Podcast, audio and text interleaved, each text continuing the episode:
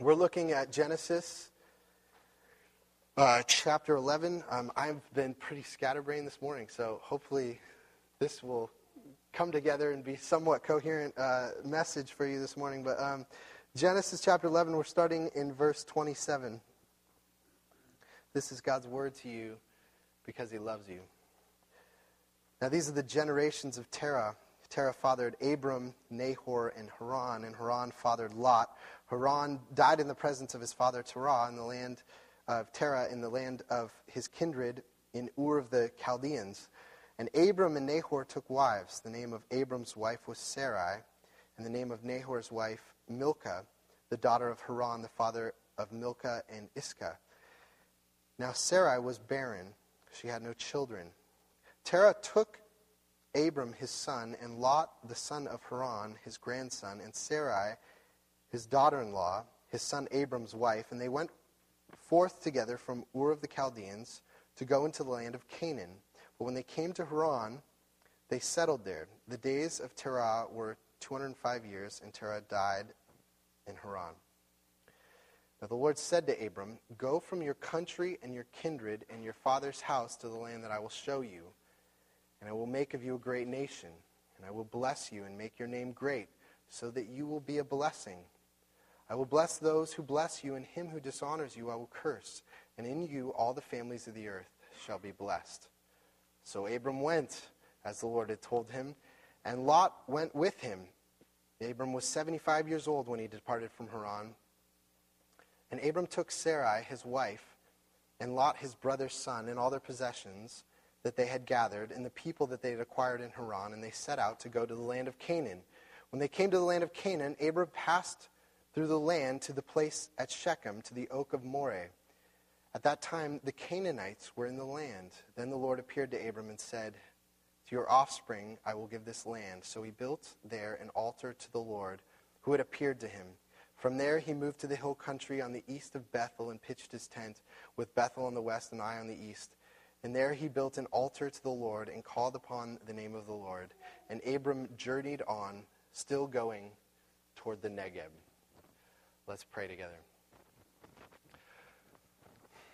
Our Lord, we thank you for this life of Abraham that you've given us to study, the father of the faith and uh, the father of those who believe. And we pray that you would teach us what it means to be people of faith, to trust you, to hear your call, to respond to your call. And so uh, we come before you and we uh, ask you to be our teacher. I pray that you would open the eyes of the blind and, and uh, the ears of the deaf, the deaf. And I pray that uh, through me, your servant, uh, a sinner, you would take your perfect holy word and you would teach it to your people and that you would feed them and assure them of your promises and assure them uh, that your grace is sufficient for each one of us. And so uh, we thank you that you are far more committed to us than we are to you. And we give you thanks in Jesus' name. Amen. Uh, so uh, we are uh, continuing our series uh, in the book of Genesis by looking at the life of Abraham. Abraham's, uh, you know, a pretty fascinating figure. Uh, roughly half the world population finds their religious roots in this one guy living, you know, roughly 1800 BC, and Islam, Christians, Jews all trace their religious roots back to Abraham. And, uh, but the Bible says that the thing that, that Abraham is most commended for, the most important thing about Abraham was his faith. And I mentioned that in my prayer, that he, uh, he was the father, that's what Romans says, he's the father of all those that would, that would believe. And, um, and the reason that that's uh, important to us is because really at the core of what it means to be a Christian is it's really not about being a good person. It's not about learning spiritual disciplines and uh, finding out how to get in touch with your spiritual side. That's not the core of what it means to be a Christians. It's not being a good person. It's not obeying the Ten Commandments or being nice to people or loving people. That's not the core. The core of what it means to be a Christian is that you have faith, that you trust in the promises of God. That's the, the heart of what it means to be a Christian. You believe, and all the promises of God are kind of wrapped up in Jesus, in the gospel.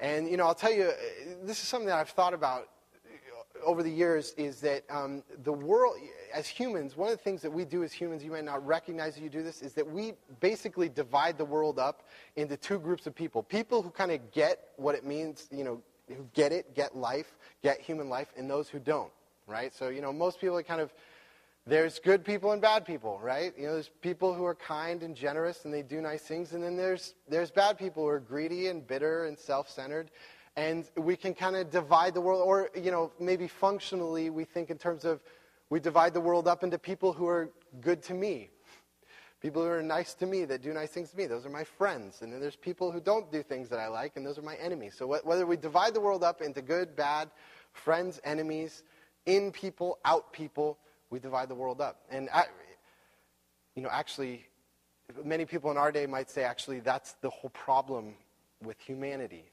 is that we're dividing it up into an in group and an out group. You know, whether your, your, your tribe or your religion is in and you divide it up into, into an out group. Why don't we just eliminate the distinctions, right? Why don't we just get rid of the distinctions? Let's just tolerate everyone. Why don't we be tolerate? Why can't everyone be in, right? Well, that sounds good, but uh, on the surface. But the problem is that as soon as you do that, you say, let's make tolerance our highest virtue then you're going to divide the world up into tolerant people and intolerant people, right? And you meet a fundamentalist, and you're going to be intolerant of intolerant people. and so there's no way around it. You're going to divide the world up no matter what. Um, and so the question is, how does the Bible divide the world up? Now, most people think that the way that the Bible divides world up is into moral, good, religious, moral people who obey the rules, and bad, uh, wicked, dirty pagans who don't obey the rules.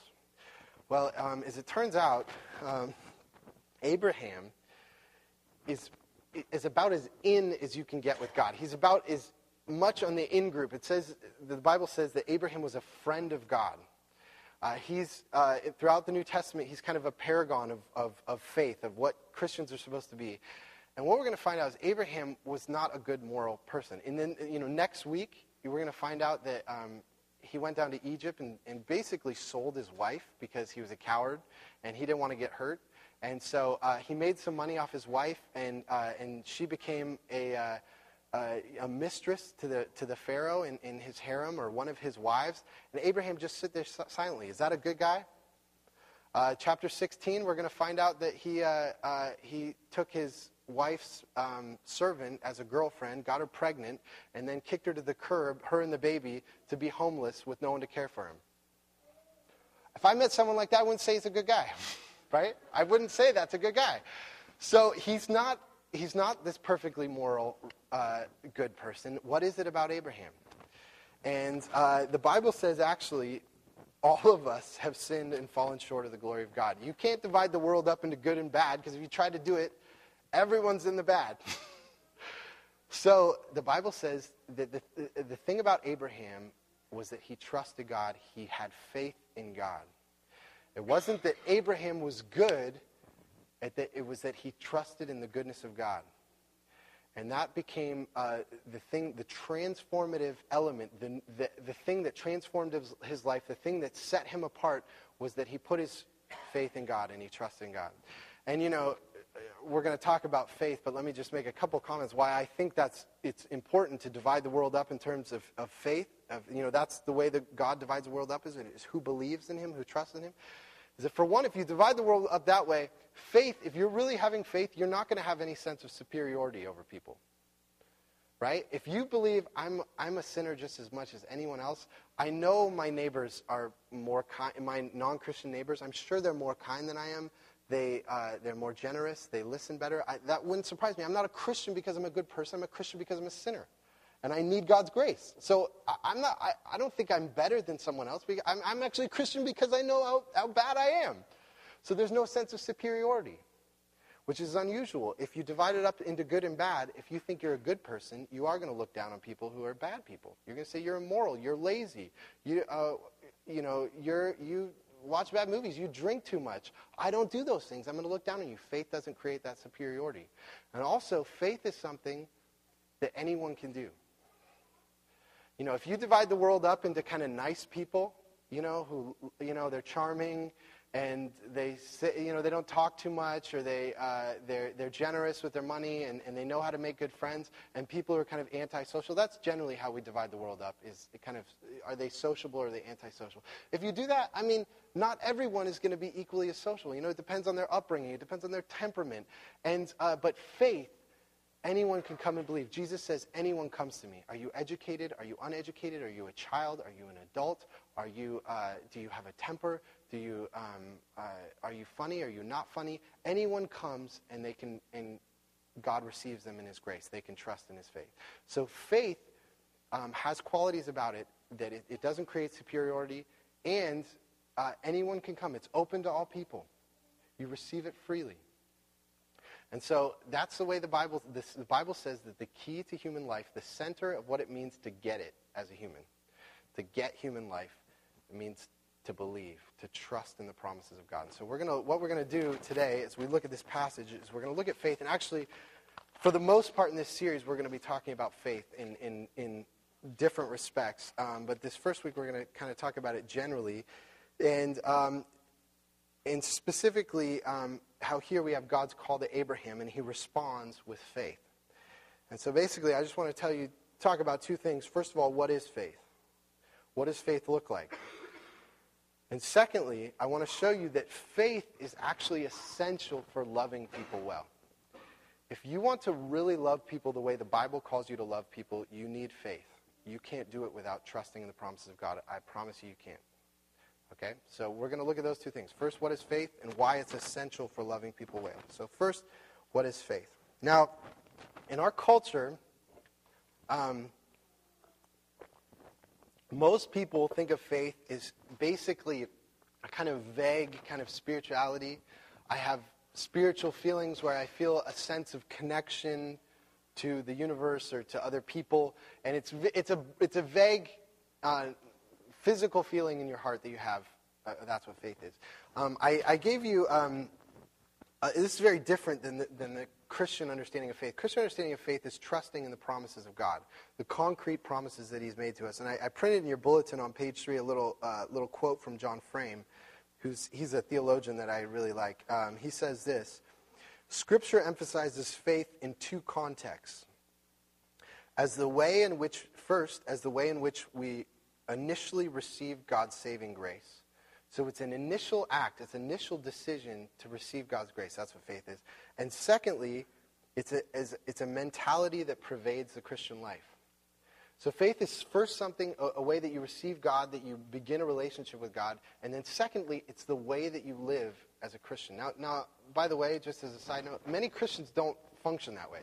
They think that they become a Christian by faith, and then they re- live the rest of their life by gutting it out and, uh, and pulling themselves up by the bootstraps and being a good person. Instead of, in the same way on day one when they receive God's grace, that's what they do every day of their life is I'm a sinner in need of grace. That's, that's, how, that's our food. It's like that's what we live on. That's day-to-day Christian living is faith. Okay? So I want to talk about those two things that faith is first a kind of decisive initial moment Faith is an, an initial decision to receive God's grace, to trust Him. Um, you know, a, another thing, uh, way that our, our culture describes faith is as being a journey. You know, uh, spirituality is a journey. There's, uh, you're, you're traveling along it. You're not, uh, you don't, it, it's not an in or out. It's kind of, you're, you're going along, along a path. And to some extent, that's true. You know, if you're a Christian, you're going to grow your whole life. You're going to learn more about God. But you've got to get on the path first. And faith comes by uh, getting on the, you know, it's kind of like being married. Marri- uh, marriage is a journey. You're going to learn about each other. You're going to grow together. You're going to, uh, you're going to change and you're going to hopefully love each other more, fall more in love, or learn more about each other. But you've got to get married first. The journey doesn't begin until you say, I do. And that's the same way it is with God. You can't just say that I'm kind of loosely um, on a journey with God until you've gotten on the path. And um, what we see here is with Abraham is this an initial decisive moment to walk to, to decide to walk with God. You see that here in chapter 12 verse 1. God says to Abraham, uh, and by the way, I'll, I'll, it says Abram. Abram's name is changed later uh, to Abraham. So I'm just going to refer to him as Abraham. Same with Sarai. Is her name's changed to Sarah. So I'm gonna I'm just going to call them Abraham and Sarah. Uh, and we see that God says to Abraham, "Go from your country and your kindred and your father's house." So God is calling Abraham to leave, you know, uh, to leave his country, his kindred, his father's house. And these things kind of represent, uh, in uh, kind of narrowing degrees, Abraham's whole life. He's telling him to leave it.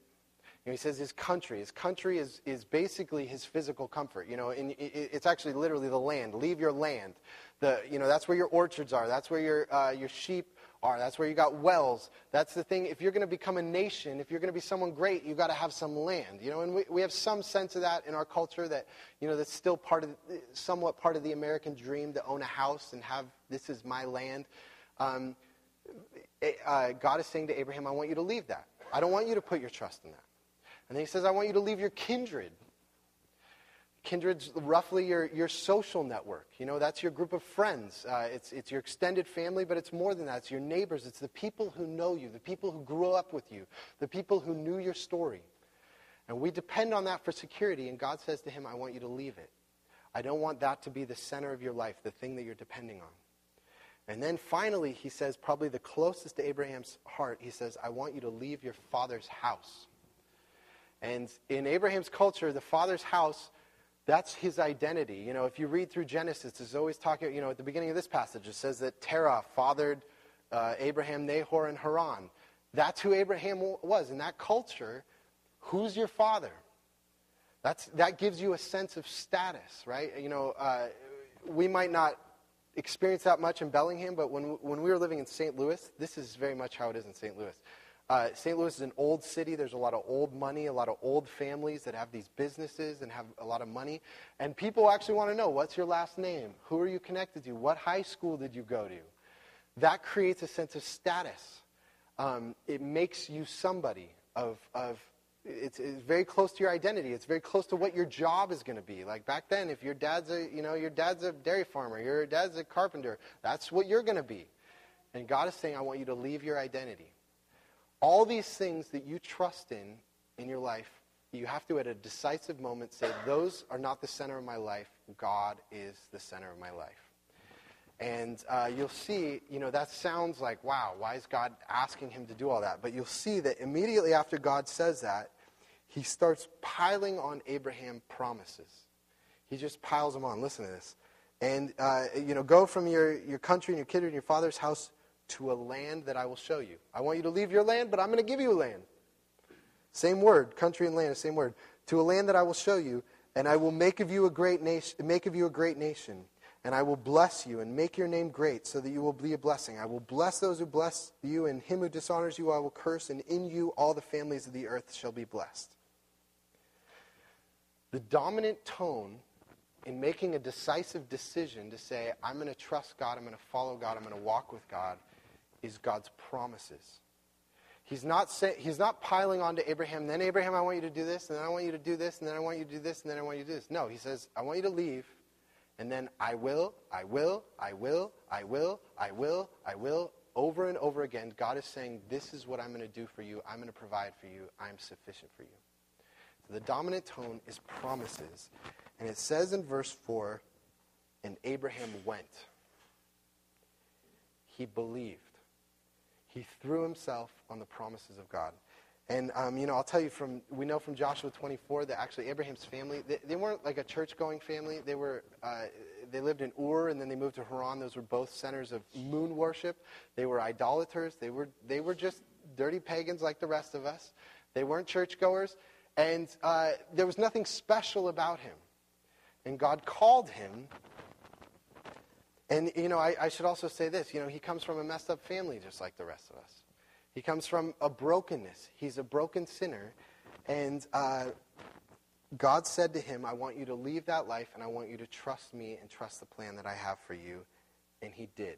And his life was changed forever.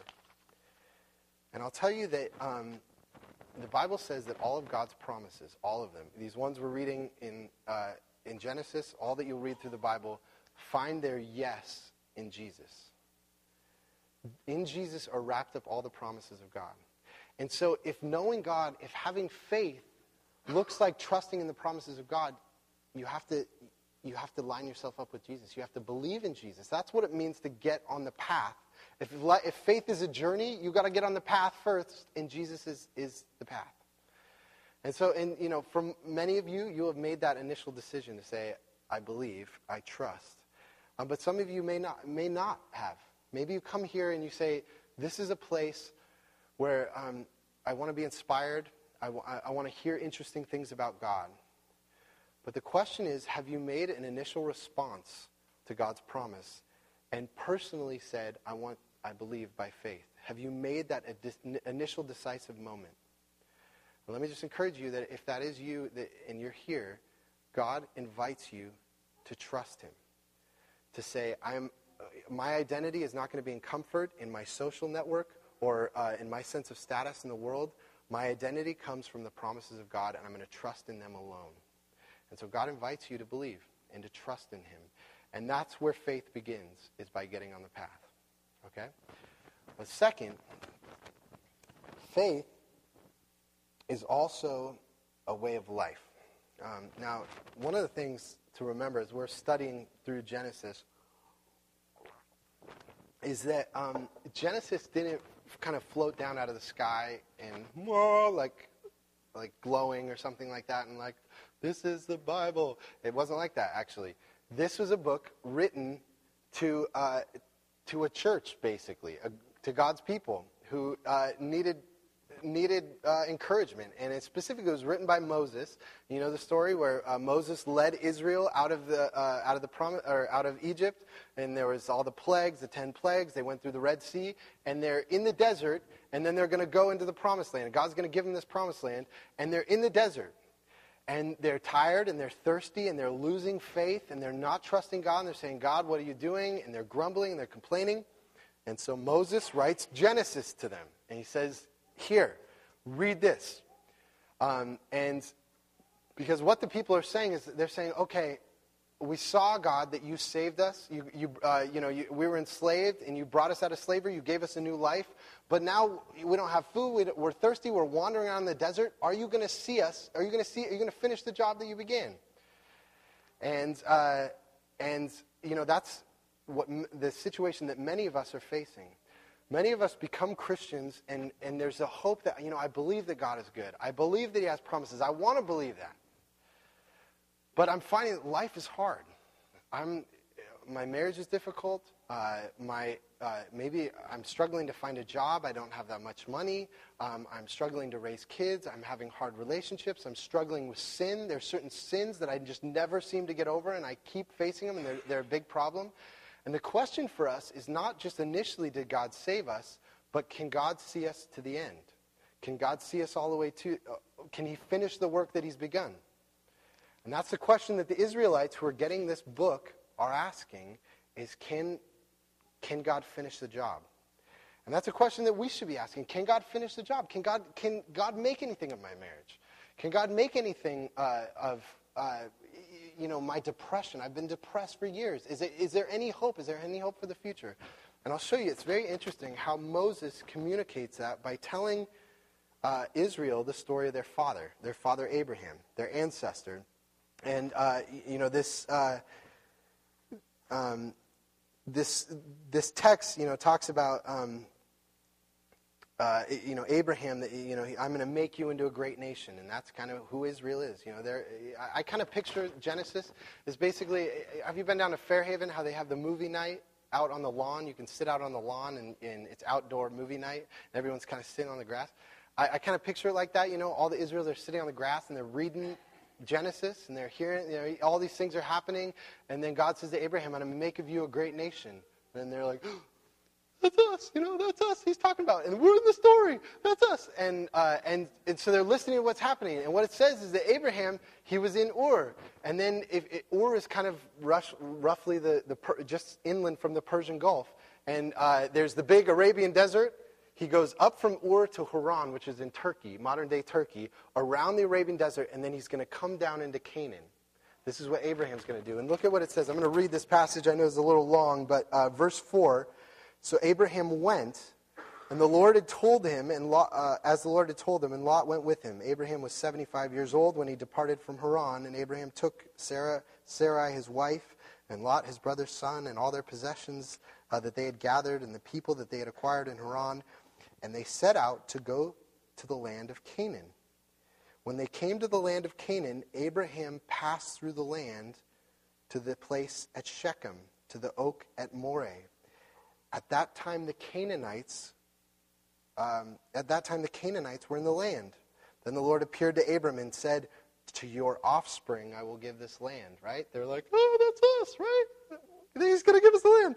So he built there an altar to the Lord uh, who had appeared to him. From there he moved to the hill country on the east of Bethel and p- pitched his tent with Bethel on the west and Ai on the east. And there he built an altar to the Lord and called upon the name of the Lord. And Abraham journeyed on, still going toward the Negeb. Now, um, this, you know, as you read this passage, you're like, I don't know what these places, Shechem and Bethel and Ai and uh, the Negeb, what are all these places? But to the original audience who are sitting there hearing the story read to them, they're saying, he just, he did what we're about to do. They're sitting in the desert looking at the, at the promised land, and there's this, these big nations that they're going to have to go battle, and they're saying, I don't think we can make it. I don't think we can make that battle. And they're hearing about Abraham marching right into Canaan. And if you know where these places are, they go from north to south. Haran, Shechem, Bethel to the Negev. Goes right from north to south through the, the land of Canaan. He marched right through. And did you catch that little phrase there in verse 6? Where it says, um, the, uh, at that time, the Canaanites were in the land. Abraham faced those same Canaanites that Israel's about to have to face and he trusted God and he walked right into it. And they're hearing their father, something that they're saying, there's no way we can beat those Canaanites. There's no chance for us. Abraham marched right in there. He's worshiping God, he's building altars, unafraid and unharmed. I'll tell you, you know, you know, seeing your father kind of do something unharmed, well, you're sure he's going to be harmed. I remember we. Uh, when I was a kid, my, my folks owned a, uh, an arcade. Actually, when I was 10, this is kind of a kid's dream. It was, uh, it was called Zones, and there was about 150 arcade games and uh, mini golf and batting cages. And uh, so I'm a 10 year old. My parents own this place, and I, I worked there, which meant me eating nachos in the concession stand uh, half the day. And, uh, and I remember one of the rules about zones was you know, my dad was very clear this is going to be a family place. So if, if these, you know, gangster hoodlums came in with their pants, you, you had to pull your pants up to come into the, into the place. And I remember I'd be sitting, you know, behind the counter or in the, the, um, in the, uh, the staff room or something, looking out the window, and I knew some hoodlums came in, and they're, they're being loud, and, and, and um, I, you know, I know my dad's going to go kick them out. And I was sure, I mean, I was like, gangsters kill people. he's going to get shot if he tells them to. And so I'd be sitting there, and I'm sure if he goes and he tells them to can it, that's what he would say. Guys, can it. That's, and I, if he goes and he tells them, they're going to kill him. They're going to pull out a gun and shoot him. And I had all these daydreams, actually, of me running out, like, no, dad, and taking the bullet from my dad. And uh, so I had these huge dreams of if he goes and does that, he's going to be, he's going to be slaughtered. And I just watched my dad go up to him, can it. And they're like, mm, you know, screw you, man. And then they leave, right? And, uh, and I was like, wow, they didn't kill him. It didn't happen. That's what's happening here is in Genesis, God's saying, look, at Abraham trusted God. He was unharmed. He didn't die. The Canaanites didn't kill him. He's worshiping God. It didn't go that way. And for many of us, when we're facing that question of can God see us to the end? Can God finish the work that he's begun in us? We think we know the future.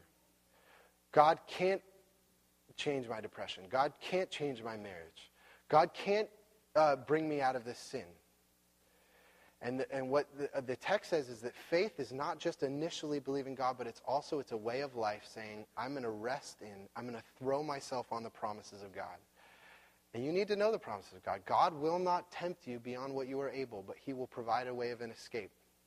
If you are wrestling with sin, that's, uh, that's a, a, a promise to God that He will see you out of it.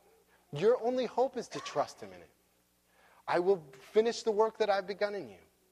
My grace is sufficient for you. My, my uh, strength is made perfect in your weakness. These are promises to you. Uh, lo, I will never leave you, uh, even to the end of the age.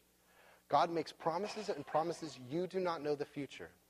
And what Abraham does is Abraham walks into a land. You know what? You know one of the things that says God says, you know, I want you to leave your country and your uh, and your kindred and your homeland, and I want you to go to a land that I will show you. He didn't know what the land was when he left. You don't know what's in the future. You don't know what God has for you to trust Him, and you just trust that He's good. And what faith is is not believing that I'm good, that I'm strong, but it's believing that God is good, that He is strong. And I'll tell you that. Um, you know, it's not just a feeling. It turns out when you do that, it not only will comfort you, it will comfort you, but it will actually make you into a new kind of person. God will make you into a new kind of person through your faith. And that's the second point that I want to I want to get to. Um, first, that's what a description of what faith is. It's an initial decision and it's a way of life. But second, faith is essential for loving people well. Faith is essential for loving people well. Um, you know, I, I, went to seminary in 2006.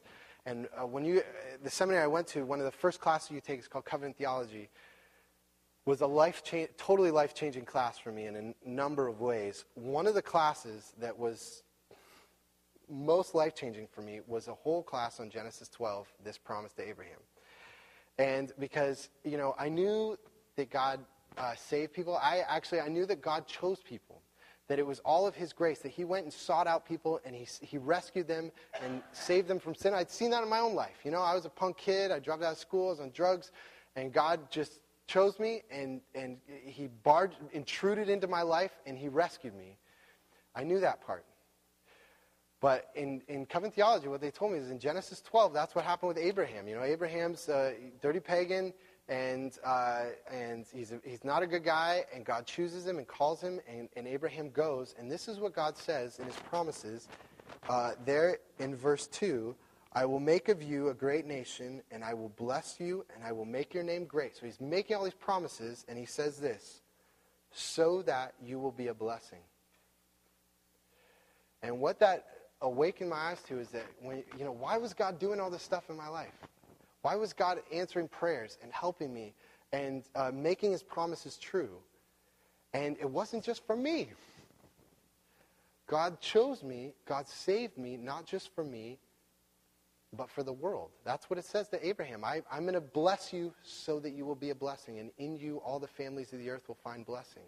And so, um, my, God's calling in our life by faith is not just for us, but it's for the sake of the world. God didn't make this church just for us. God made this church for Bellingham and for the world.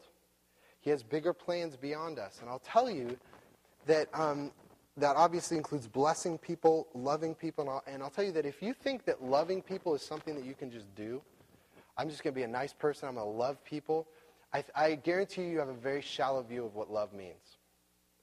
Because uh, you absolutely, love demands something of far beyond anything that you have the resources for by yourself. You don't have it in you to love people the way the Bible calls you to love people. Um, because loving people the way that Jesus calls us to love people is far more than being kind of nice. And the first time you meet, you know, meet people, you're, you're kind of nice and charming, you're easy to get along with. That's not the love that he calls us to. Jesus calls us that when people are in hurt, in brokenness, in sin, for us to step into their lives and step into complex situations that you can't fix. You won't know what to say. You won't have the answer. You won't have the solution. And if you don't believe the promises of God, if you don't trust that there is a God whose promises are way bigger than you, then you're either going to say, well, you're going to give some trite answer to kind of deal with the problem. You know, why don't you know why don't you just pray about it and figure it out, or why don't you just stop doing that, or uh, or uh, you know, you're going to have some trite answer because you're you're going to have to you, you can't control the situation.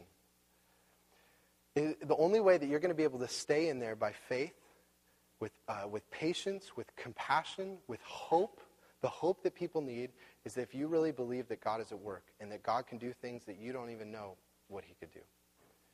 You absolutely need faith in God because faith gives you the resources to really love people um, that you don't have by yourself. And uh, it gives you courage, it gives you wisdom, it gives you patience. And um, I'll tell you that if you don't think that's true, if you think that you can just step in and love people, you probably haven't stepped into someone's really complex life, a messy life, and had to walk with them in it. And if you really do that, you find that what you need far more than anything is an assurance that God is in the middle of it, that God is working, and you don't even know how, but you're throwing yourself on the promises of God. That's all you have. And I'll tell you that um, loving people is about giving them something far beyond you.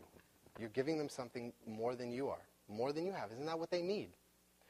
And I'll tell you, uh, you know, Galatians 3 uh, quotes Genesis 12. Uh, fascinating passage. Uh, this is what it says. Galatians 3.8 says, In the scripture, foreseeing that God would justify the Gentiles by faith, preached the gospel beforehand to Abraham. In Galatians, Paul is saying that God was preaching the gospel to Abraham in Genesis 12, saying, In you shall all the nations be blessed.